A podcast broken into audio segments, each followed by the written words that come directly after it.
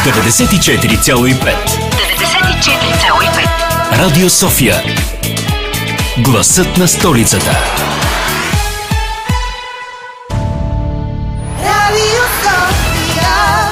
Здравейте, златни рибки и мустакати сомчета! Здравейте, белокрили пеликани! Здравейте, жабки!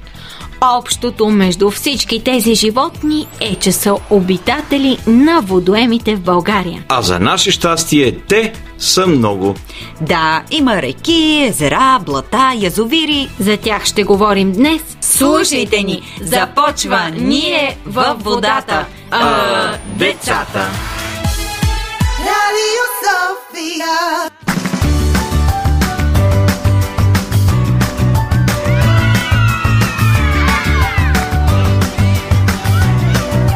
Ние децата Ла ла ла ла ла ла ла ла ла ла ла ла водно колело. Ла ла ла ла ла ла ла ла ла ла ла ла водно колело. Ла ла ла ла ла ла ла ла ла ла ла ла Мими, ла какво си се водно раз- колело. Пяла. Да, не продължава ли с една каса бира, което съвсем не е подходящо за 8 сутринта или пък за детското ни предаване? Все пак, значи, знаете тази песничка. Да, продължава наистина с Ей, каса бира, но просто много ми се кара водно колело и за това си я пея. А лятото и морето все още са далече. Така че ще трябва да почакам и само да си пея. Бара е до морето и морето е до бара. колело. Е, защо пък само лятото на морето да се кара водно колело? Ами да, може и през топлите дни на пролета и есента и то тук, в София. Тук в София ли? Къде пък тук има водни колела? Е, как къде? На езерото Ариана и на Дружбенското езеро. Така е. Всъщност, само в столицата имаме цели пет езера. Е, не във всяко от тях има водни колела, но... И кои са тези пет езера? Може ли да се лови риба там? Не знаех, че ловиш риба, Мими. Нали каза, че искаш да караш водно колело? Риба не. Но виж, костенурки, със сигурност можеш да видиш в езерото с лилиите в Борисовата градина. Костенурките нинджа ли? Не точно. Малко по-надолу от него е езерото с патиците, а до Орлов мост е езерото Ариана, където някога цар Борис е карал зимни кънки. Хм, това ми се струва малко съмнително, но пък може и да е карал зимни кънки. И казвате, че там мога аз да се кача на едно водно колело. А там, ако ти е много шумно, можеш да посетиш езерото в Дружба. То е най-голямото в жилищните райони на София. Оформило се е през 70-те години от подпочвени води при изкупни работи за извличане на строителни материали, за разширяване на жилищния комплекс. И добре, че се е оформило, иначе днес там щеше да има още блокове. А сега е обградено от красив парк. Добре де, до тук ги преброих четири езера. Кое е петото? То е в Южния парк. Всъщност там има повече от едно езеро, но те сякаш се преливат едно в друго. Важното е, че можеш да видиш патици и други водни птици. Да, има дори и жабки. Не съм си хващала, но се чуват доста добре при вечер. Ами, какво ще кажете около София? Мисля, че също има доста езера и язовири. Като започнем от Панчаревското езеро, което всъщност си е язовир, а не е никакво езеро, там, освен водни колела, можеш да караш кану, каяк, уиндсърф и въобще какво ли още не. Продължавайки по Самоковското шосе, ще минеш покрай по-малкия язовир Пасарел и ще стигнеш до големия язовир Искър. Той е най-големият язовир в България.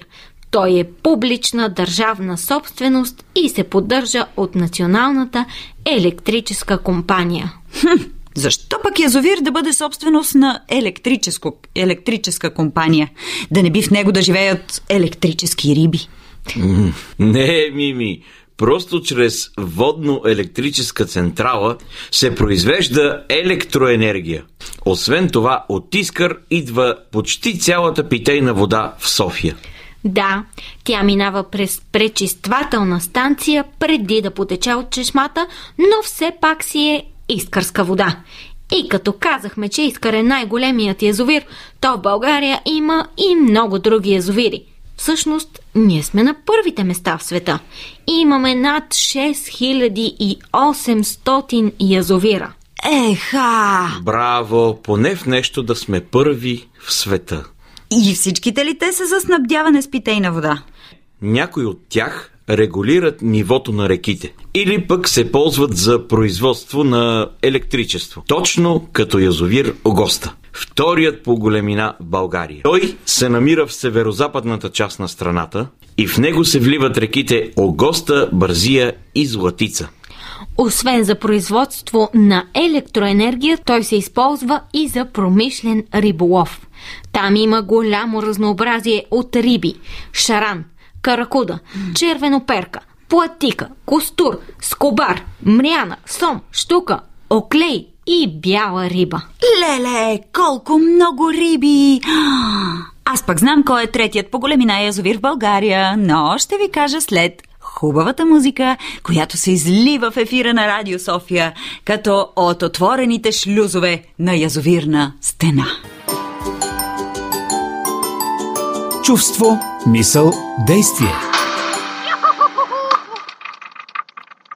Днес в шоуто Ние децата си говорим за водоемите в България, но до момента сме обсъдили само язовирите и няколко езера. Ами да, защото там е най-забавно. Кой не обича да ходи на язовир? А по този въпрос най-компетентни са нашите приятели, децата от клуба за деца репортери с ръководител Коста Чулаков. Да ги чуем. Например, знам един факт, който се, че, че в а, Амазонка се, се а, вливат над 15 000 реки, а само 30 от тях са по-пълноводни от Дунав. Мгм. Дунав си е най-пълноводната река, която минава Да. през България. Да. А, тя откъде извира? Сещате ли се Дунав? От а, Германия мисля, че А, беше. така, от Германия, от планината Шварцвалд. Но тя не е най-голямата в Европа, тъй като Волга е най-голямата в Европа. Добре. А, били ли сте някога на някой български язовир или на някое българско езеро? Да. А, айде, разкажете ми спомени директно. Аз бях на язовир Диканя, където сега се снима едно популярно предаване. Мгм. Там е доста интересно, има живописна гледка и е много хубаво и препоръчвам да се отиде там. Ти какво прави там? Ами с джет бях. А, къпа ли се в а, самия язовир? Не. Там на къмпинг ли беше на палатки или пък не? Не, не просто си отидохме там с приятели. За един, Семейно. Да, за един ден Да. и се прибрахте. Добре, и ти кара джет на Диканя, така? ли? Добре. Ти имаш ли спомени от езеро или язовир? М, Не, но знам, че нашата вода идва от язовир Искър. Водата, която пием в София, по-голямата част от нея, точно така права си, идва от язовир Искър. Ти ходила ли си на този язовир? Виждала ли си го? М, Не, но наскоро в училище учихме за него. Мгм, И какво друго научихте за язовир Искър? Ами, учихме и други язовири в България, някои други ж- места интересни. А, Аз точно за това съм бил там. На язовир Искър ли? Да. И какво прави там? Аз поне си спомням, че бяхме на екскурзия с майка ми и баща ми. Мгм. Да. И се разхождахме просто. Имаше ли нещо интересно, което ти направи впечатление? Имаше ли животни някакви там, които да сте срещнали? Или риби, или пък... Риби имаше много. А вие ловихте ли риба? М, не, не успяхме този път. Да. Само се разхождахте. Добре, кажи Вики. И аз съм ходил на, на язовир Искър с, баш, с, с баща ми. Ходихме преди негови приятели, които имаха караван там. И, и те имаха момче на моята възраст и си, и си играхме много, само че аз сам се обох на едни рози, докато ще карахме на тревата. Ама не, не си топнал в езерото, не си топнах краката. Да, аз пък ви обещах да ви кажа кой е третият по големина язовир в България. Ето, дойде времето и това всъщност е язовир Кърджали. Той се намира в източните Родопи и стената му е висока близо 105 метра. Той е построен в много живописна местност, затова и често се посещава от туристи и около него има множество хотели, къщи за гости и дори обособени места за палатки. Като си говорим за язовири, нека чуем какво мисли за водоемите в България нашият гост. Господин Тодор Атанасов включваме на нашата телефонна линия, учител по география и економика, вече 22 години а, в средно училище Пайл Яворов в Стралджа. Здравейте, господин Атанасов. Здравейте, много ми е приятно, че имам възможност да се изявя в тази електронна медия. Първо да започнем от там. Какви са факторите за формирането и режима на водите в България? Вие като специалист да кажете. Така. Ами, водите са основният компонент на природната среда и са много важен ресурс, който, без който е немислим животът на планетата. Знаем още от в началното образование, че водите участват активно и в кръговрата на веществата и енергията и така са един от най-важните природни компоненти. Водите на България особено са представени от реки, море, езера, блата и подпочвени води, като Водните ресурси на нашата страна не са големи и са неравномерно разпределени по нашата територия, като факторите, които оказват най-голямо влияние за формирането и териториалното разпределение на водите, това е климатът.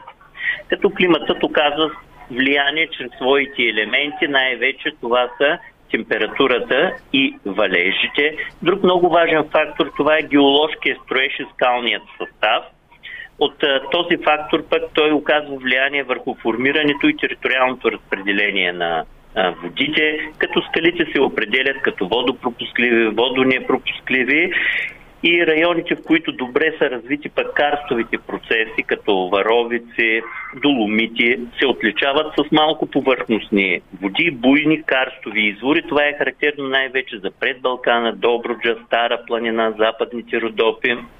А пък в районите, в които преобладават водонепропускливи скали, като гранитът, сиенитите, гнайците, това са вулкански скали и в зависимост от наклона и проект, простирането си се опреде- определят пък направлението на реките. Друг много важен фактор това е релефът. Той влияе чрез надморската височина, хоризонталното и вертикалното разчленение, наклоните, изложението на склоновите. Не трябва да подценяваме и растителността като фактор, защото районите, в които са богати на гори, например, пък се увеличава снегозадържане и условията за формирането на подземните води са по-добри поради постепенния отток на водите от падналите валежи. Растителността пък също намалява и изпарението. И последният фактор, който в съвременето е много важен, това е човекът със своята трудова дейност, своята стопанска дейност. Неговата дейност може да бъде положителна, отрицателна. Знаем, че човек участва в регулирането на водния от- отток чрез построяването на изовири, напоителни системи, диги, причествателни съоръжения. Но може да има и негативно влияние върху водите, като ги замърсява в резултат на своята стопанска дейност. Това бяха основните фактори за формирането и териториалното разпределение на водите. А, Благодарим ви за този разговор и за полезната информация, господин Атанасов. И пожелаваме все така да преподавате интересни уроци на вашите ученици. Аз пък ще ви запозная с нещо дори още по-интересно в рубриката Фрими, разкажи ми, но само след музиката по Радио София. Фрими, разкажи ми. Черно море. Черно море е вътрешно-континентално. Между Юго-Источна Европа и Мала Азия се разполага гранично от 40 градуса и 46 северна ширина и 27 и 41 източна дължина. Той е сред най-изолираните морета от Световния океан. Със Средиземно море, чрез Босфора е по площ свързан. С Мраморно море и Дърданелите площ си А с Азовско море, чрез Керченския проток се свързват неговите притоци. Положителен воден баланс има. Ежегодно 300 кубични километра вода в мраморно море се излива. Има си и Международен ден. 31 октомври като такъв е определен. В древността е имало и други имена. Понтус Аксинус, Евксински понт са по-известните му прозвища. От тук едно от разклоненията на средновековния път на Куприната минава между Европа, през Кавказския регион и Централна Азия с Китай връзка създава. Днес по това направление минава трасето на транспортен коридор трансконтинентален и по него с кораби много вещи се пренасят по света широк и необятен. Съвременния си вид Черно море придобива преди около 7600 години, но някои специалисти смятат, че е от преди около 5000 години. С старата брегова ивица границата Шелф се проследява. Континентален склон на дълбочина от 90 до 120 метра под морското равнище обозначава. Солеността на Черно море позволява на голям брой средиземноморски видове поява. Днес около 80% от черноморския животински свят от средиземноморски заселници се съставлява сладководни организми в заливите и лиманите с по-низко съдържание на сол, територията се обогатява. Някои от крайбрежните участъци имат собствени наименования. Такива са Южно-Кримско крайбрежие в Украина, Българското Черноморие в България, Черноморско-Кавказско крайбрежие в Русия, Румелийски бряг и Анатолийски бряг в Турция – на запад, северозапад и части от Крим са ниските брегове, а в южните части на Крим са стръмни склонове. Шелфовата част на морето е доста ограничена. В Черно море са малко и острови като територия обозначена. Джаралгач е най-големият от тях. Свети Иван, Свети Кирик, Света Анастасия също е остров познат. В Черно море се вливат три големи европейски реки – Дунав, Непър и Днестър с техните притоци. Водосборният басейн на Черно море е с над 2 милиона квадратни километра площ. Голяма част от Централна и Източна Европа и Мала Азия обхваща като мощ. Покрива изцяло или частично територията на държави 24, но географският му център е България сред всички останали страни. И кой ли не обича да отиде на море, да се потопи в него или да плава с кораб покрай неговите брегове. Но с морето трябва да се внимава, защото то си има своята стихия. Могат да ни застигнат мъртво вълнение, бурни вълни и течения. Затова внимателно се влиза в територията на Черно море и неговите владения. Светът на приказките.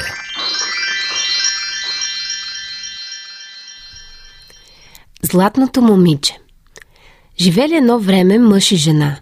Те си имали дъщеричка, хубава като цвете. Който я видел, очи не може от нея да откъсне. Живели си те сговорно и щастливо, но не било писано това да продължи дълго. Майката се разболяла от тежка болест и скоро починала. Останал сам самичък мъжът с момичето. Трудно му било да се грижи за всичко и съседите му го посъветвали да се ожени повторно. Скоро той довел в къщи новата си жена. Мащехата също си имала момиче и така намразила заварената си дъщеря, че не можела да я търпи. Все я хокала и карала да върши най-тежката работа и все мърморела на мъжа си заради нея. Една вечер мащехата му рекла. Неща дъщеря ти вкъщи, да се маха от тук. Ако ли не, аз ще се махна. Натъжил се мъжът. Той обичал много момичето си и не искал да послуша мащехата. Започнали всеки ден да се карат. Днес къвга, утре къвга и най-подир на бащата му пречерняло пред очите. Дотегнал му такъв живот и склонил да направи каквото втората му жена искала. Мащехата замесила питка с пепел, турила я в турбата на мъжа си и го изпроводила от вкъщи заедно с завареничето. Заръчала му да не се връща с дъщеря си. Мъжът повел момичето към затънтена планина, обрасла с гъста гора. И щом се изкачил на един висок връх, извадил питката, търкулнал я по стръмното и казал на момичето да я донесе, за да обядват. То хукнало след питката и дълго я гонило из тъмните гасталаци. Когато се върнало, бащата си бил отишъл. То взело да вика и да го търси. Викало и плакало, викало и плакало, скитало и се из пущинака, докато се мръкнало. Изведнъж в тъмното съгледало малка къщичка на горската поляна. От прозорчето й се чул глас. Кой плаче? Момче ли си или момиче? Ако си момче, върви си по пътя. А ако си момиче, влез при мене. В горската къщичка живеела чудновата бабичка. Сиво-зелените й коси били много редки, но дълги и вятърът ги духал на всички страни, тъй че приличали на паяжина. Носът й бил остър, ногтите дълги и закривени, а на рамото й седял бухъл. Горската магиосница прибрала момичето при себе си и го нагостила. На сутринта то станало рано и докато магиосницата още спяла, разтребило, поръсило пода с вода и измело. А бабичката станала, умила се, взела бухъл и тръгнала по свои работи из гората. Ала преди това заръчала на момичето да нахрани животинките й, все разни змии и гущери. И да не те е страх от гадинките ми, рекла тя. Те не хапят. Момичето запарило трици, оставило ги да изтинат и нахранило змиите и гущерите. После откачила манисата от врата си и вързало на всяка гадинка по едно герданче. Попладне бабичката се върнала, а гадинките я посрещнали и взели да й се хвалят. Бабо, кака ми върза герданче? Бабо, кака и на мене ми върза герданче? Пък бабичката отвръщала. И баба ще върже на кака герданче. И баба ще върже на кака герданче. Близо до къщичката течала река. Щом се наобядвали със сладката гозба, бабичката рекла на момичето да идат да поседнат край брега на реката. Подир малко слънцето напекло бабичката, тя се прозинала и рекла. Аз може и да заспя, а ти видиш ли водата да тече червена, не ме събуждай. Видиш ли я да тече синя, пак не ме събуждай. Ала щом потече жълта, веднага ме събуди. И бабичката заспала. По едно време реката придошла червена. След червената вода потекла синя. Синята вода се сменила с зелена, после на талази заприиждала черна. Най-накрая забълбукала жълта вода и момичето събудило бабичката. Тя бързо го уловила за косата, потопила го в реката и викнала «Дръж, баби, каквото можеш! Дръж, баби, каквото можеш!» Момичето я послушало, хванало каквото му паднало между ръцете и когато бабичката го извадила от водата, държало едно съндъче. После горската магиосница изпратила момичето до пътя в края на гората, махнала му с ръка за сбогом и изчезнала. А то тръгнало по пътя и скоро се прибрало в къщи. Щом застанал на прага, мащахата и бащата ахнали. Едно златно момиче стояло на вратата и креяло с невиждана хубост. Протегнало ръце златното момиче, подало съндъчето на баща си и когато той го отворил, що да видят? Съндъчето било пълно догоре с жълтици. От този ден мащахата взела да вехне от завист. А и на мъжа си мира не му давала да заведе и нейното момиче в гората, та да стане и то хубаво и богато. Щом толкова искаш, ще го заведа, склонил той. И мащехата запретнала ръкави. Гребнала от най-хубавото бяло брашно и го пресяла три пъти. Умесила питка, опекла я, увила я в чиста кърпа, после я сложила в турбата и я дала на мъжа си. Той нарамил турбичката и повел доведената си дъщеря към върха. Като стигнали на същото място, бащата търкулнал питката и изпратил момичето да я търси. После бързо се скрил и се върнал вкъщи. Щом настигнало питката, момичето взело да търси баща си. Търсило, търсило, не го намерил. Заплакало, завикало и започнало да се лута из гъстата гора. Вечерта излязло край къщичката на бабичката и чуло гласа й. Какво си ти, баби? Момче ли си или момиче? Ако си момиче, ела при баба. А ако си момче, върви си по пътя. Момиче съм, бабо, момиче съм. като си момиче, влез. И също като предишния път, бабичката магиосница прибрала гостенчето и го нагостила. Ала на сутринта то не станало от леглото преди бабичката. Почакало да му направят попара за закуска и пръста си дори не помръднало да разтреби и помете, както сторил другото момиче. Бабичката си замълчала, нищо не казала, взела бухала и пак тръгнала в гората. Ала се върнала от прага и заръчала на гостенчето да попари трици и да нахрани животинките й. Казала му да не се плаши, защото те не хапят. Момичето попарило триците, но не почакало да изтинат, ами веднага ги дал на змите и гущерите да ядат и те си изпопарили езиците. И щом се върнала бабичката по пладне, посрещнали я и взели да се оплакват. Бабо, а мене кака ме попари. Бабо, и мене кака ме попари.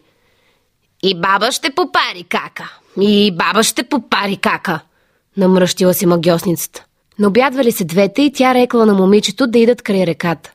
Поседели малко, на бабичката й се додрямало и тя рекла. На мене ми се доспам, може и да задремя. Пък ти, видиш ли реката да идва червена, не ме буди. Видиш ли да дойде зелена, пак не ме буди. Не ме буди, като я видиш бяла. Щом стане жълта, също не ме буди. Ала видиш ли я черна, да ме събудиш.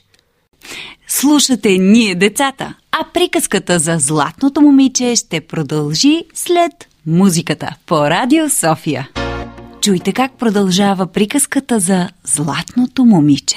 Бабичката задрямала, а момичето видяло, че реката придошла червена. Изтекла се червената вода и дошла зелена. След нея потекла бяла. После бялата се сменила с жълта като злато. Момичето харесало жълтата вода и топнала малкия си пръст с нея. Пръстът се позлатил и така си останал златен. А подир златната вода потекла черна. Тогава момичето събудило бабичката, тя станала, хванала го за косите и го потопила в черната вода. Държала го и му викала «Дръж, баби! Дръж, баби! Каквото можеш!» Грабнало момичето, каквото му попаднало и бабичката го извадила от водата. Девойчето държало в ръце едно съндъче. После магиосницата изпроводила гостенчето до края на гората и го пуснала да си върви. Що момичето влязло в къщи, мащехата примряла. Дъщеря й била черна като дявол, а като отворили съндъчето, от него се разпълзели жаби, змии и гущери. Какво си направил с дъщеря ми, проклетнико? Закръщяла злата жена на мъжа си. Ох, рекал той, където заведох едната, там заведох и другата. Каквото сторих с едната, същото сторих и с другата. Пък къде са ходили те, какво са правили, какво е станало, колкото знаеш ти, толкова знам и аз. Не минало много време и царският син чул за златното момиче, което било толкова хубаво, че нямало второ като него и го поискал за жена. Изпроводил сватове, а ламащехата скрила от тях златото момиче под едно корито и вместо него облякла в булчинска рокля и забулила в було своята дъщеря. Казала и да подава изпод булото само по златения си пръст, да хората да мислят, че тя е златната невеста. Сватбарите тръгнали, а петелът спрял да рови из бонището, плеснал с криле, кацнал на стобора и изкукоригал. Кукуриго! Златна кака под корито скрита, черна кака на кон язди. Сватбарите се спогледали, почудили се и като не разбрали нищо, пак тръгнали. Петелът пак пропял. Кукуриго! Златна кака под корито скрита, черна кака на кон язди. Каква ще е тази работа? Спрели се сватбарите. Ала черната булка сритала коня и той пак тръгнал. Кукуриго! Златна кака под корито скрита, черна кака на кон язди. Продрал се пак петелът. Тази работа не е чиста, решили сватбарите. Я да видим кого водим на царския син. Вдигнали булото на булката и що да видят? Черна като дявол грозница. Върнали обратно лъшкинята на майка й и намерили златното момиче, скрито под коритото. И когато въвели златното момиче при царския син, целият дворец грейнал от хубостта. Двамата се оженили – и живели честито чак до старини. На гости ни е актрисата Никола Ташлийска. Здравей! Здравей, много ми е приятно. И на нас също. А, прочете ни приказката за златното момиче. И интересното е, че а, ти за първи път а, си била в радиото като много малка. Разкажи ни тази история. А, ми да, аз, а, като малка пеех в детска вокална група Бомбон. И оттам дойдоха от радиото а, да търсят малко дете, което за кастинг. Имаше специален кастинг за една а, приказка, а, казва се Призраците от хотела на Симон Шварц. И ме избраха мен за момиченцето, главното момиченце, което аз всъщност играех с Ицко Финци, а, който аз до този момент не познавах. След това вече ми стана любим актьор. И много бях просто щастлива, защото аз съм била сигурна на 10-11 години или не знам на колко точно. И сблъсъка ми с радиото беше толкова интересен. Никога не бях виждала. Аз тогава не се занимавах нито с актьорско, а, само нали, пеех и познавах сцената от музикалната и страна, но въобще нищо друго не познавах и в радиото прекарах един цял ден с тези наистина велики хора, които беше толкова интересно да гледам Ицко Финци, как, понеже той играеше дядо ми и примерно имаше една сцена, която нещо взима едно зарче от земята. И аз го виждам как си хвърли текста на земята и се навежда да го вземе. И аз стоя с отворена уста и казвам, а, ето, той си го наистина метна да го дигне да звучи. Така и ми беше страшно любопитно да се уча и да наблюдавам какво прави той и след време да го запомня и да се опитвам да го повтарям. Тогава ли реши да станеш един ден актриса? Ами малко след това. Тогава още ми беше едно такова още по-детско и наивно следене на това, но след това вече бях, например, 14-15 години. Отидох в детска театрална формация студията, където гледах едно представление тяхно на Ерика Мануел Шмидт «Хотел между този и ония свят». И след като го гледах, някак си се влюбих в театър. Усетих някаква а, много, много уютно място, усетих театъра. Беше ми толкова а, красиво и любопитно. И след това отидах на репетиция да гледам как репетират това представление и оттам вече си казах, е, не, това е толкова интересно. И оттам ми се роди любовта към театъра. А в момента участваш в а, няколко представления. Къде могат да те гледат а, нашите слушатели? Ами, а, в момента, да, завърших преди две години в класа на професор доктор Ивайло Христов в надфис и а, си играеме с класа имаме възможността да продължаваме да си играем дипломните представления. Играем Суматоха, режисьора Ивайло Христов в а, надфис. Също така направихме едно представление с а, режисьор Васил Дуев, което се казва Въпреки живота всичко е любов. Играем го също в театър Надфис. С него взехме Аскер за изгряваща а, звезда цялото ни сдружение и съм много щастлива, че продължаваме с класа ми да, да, да творим заедно и да, да сме на една сцена. Също така играе и в а, Даскалото е кул едно представление към драматичен театър Търговище, с което обикаляме из България и можете насякъде да го гледате не само в София, във всички градове го играем. И а, две документални представления играя, които са към театър Реплика. Едното се казва Нежеланите, другото се казва Реанимация живот на ново. А, и горе-долу е това, в което може да ме гледате. Каним нашите слушатели и ти благодарим за този разговор. Радваме се, че отново те потопихме в атмосферата на радиото, откъдето до някъде е започнал твоя път с приказка отново. Благодаря много за възможността. И ние благодарим. Поговорихме си за язовирите, но все пак това са изкуствено създадени водоеми. А какво ще кажете за езерата в България?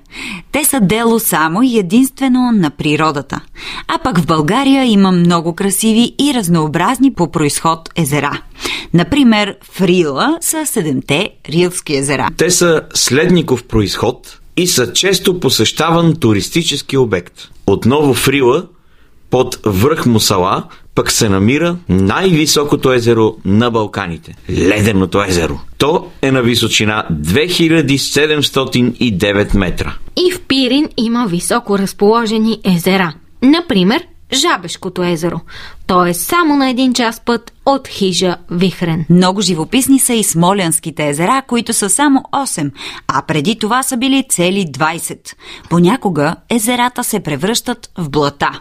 Това става, ако езерната котловина се запълни с отайките, които реките или пороите внасят в езерото. Да, Реките носят отайки, но са изключително важни за живота на хората. Всъщност, човешката цивилизация се е зародила в долината на реките Тигър и Ефрат. И то точно благодарение на отайките, които носят реките, защото се оказва, че те са много плодородна почва. А най-пълноводната река на Балканите отново е у нас, макар и само в горното си течение. Това е река Марица. Тя извира от рилските Маричини езера и се влива в Егейско море. Обаче най-голямата река, която минава по границата на България, си е Дунав. Тя дори е плавателна, а в миналото е замръзвала и хъшовете се я пресичали, за да дойдат в България от Румъния. Една от най-живописните реки в България е Арда. Тя минава през областите Смолян, Кърджали, Хасково, а след това и през североизточна Гърция. Природата по дължината на реката е много добре опазена, а около Кърджали се оформят красиви меандри. Какво пък е това меандри? Това са завоите, които прави реката във формата на подкови. Така се казват те. Ах, толкова красиви места има в България. Само човек да тръгне, да посещава реките и езерата, няма да му стигне времето да ги обиколи. Така си е, Анджи. Затова аз започвам от днес. Първата ми цел са езерата в и около София. Пък после ще му мисля. Скъпи приятели, благодарим ви, че бяхте с нас и тази събота. Надяваме се да сме ви вдъхновили за някоя разходка до водоем наблизо. Обичаме ви. До следващия път. А до тогава помнете. Рядко казваме благодаря, въпреки че водата никога не спира да дава.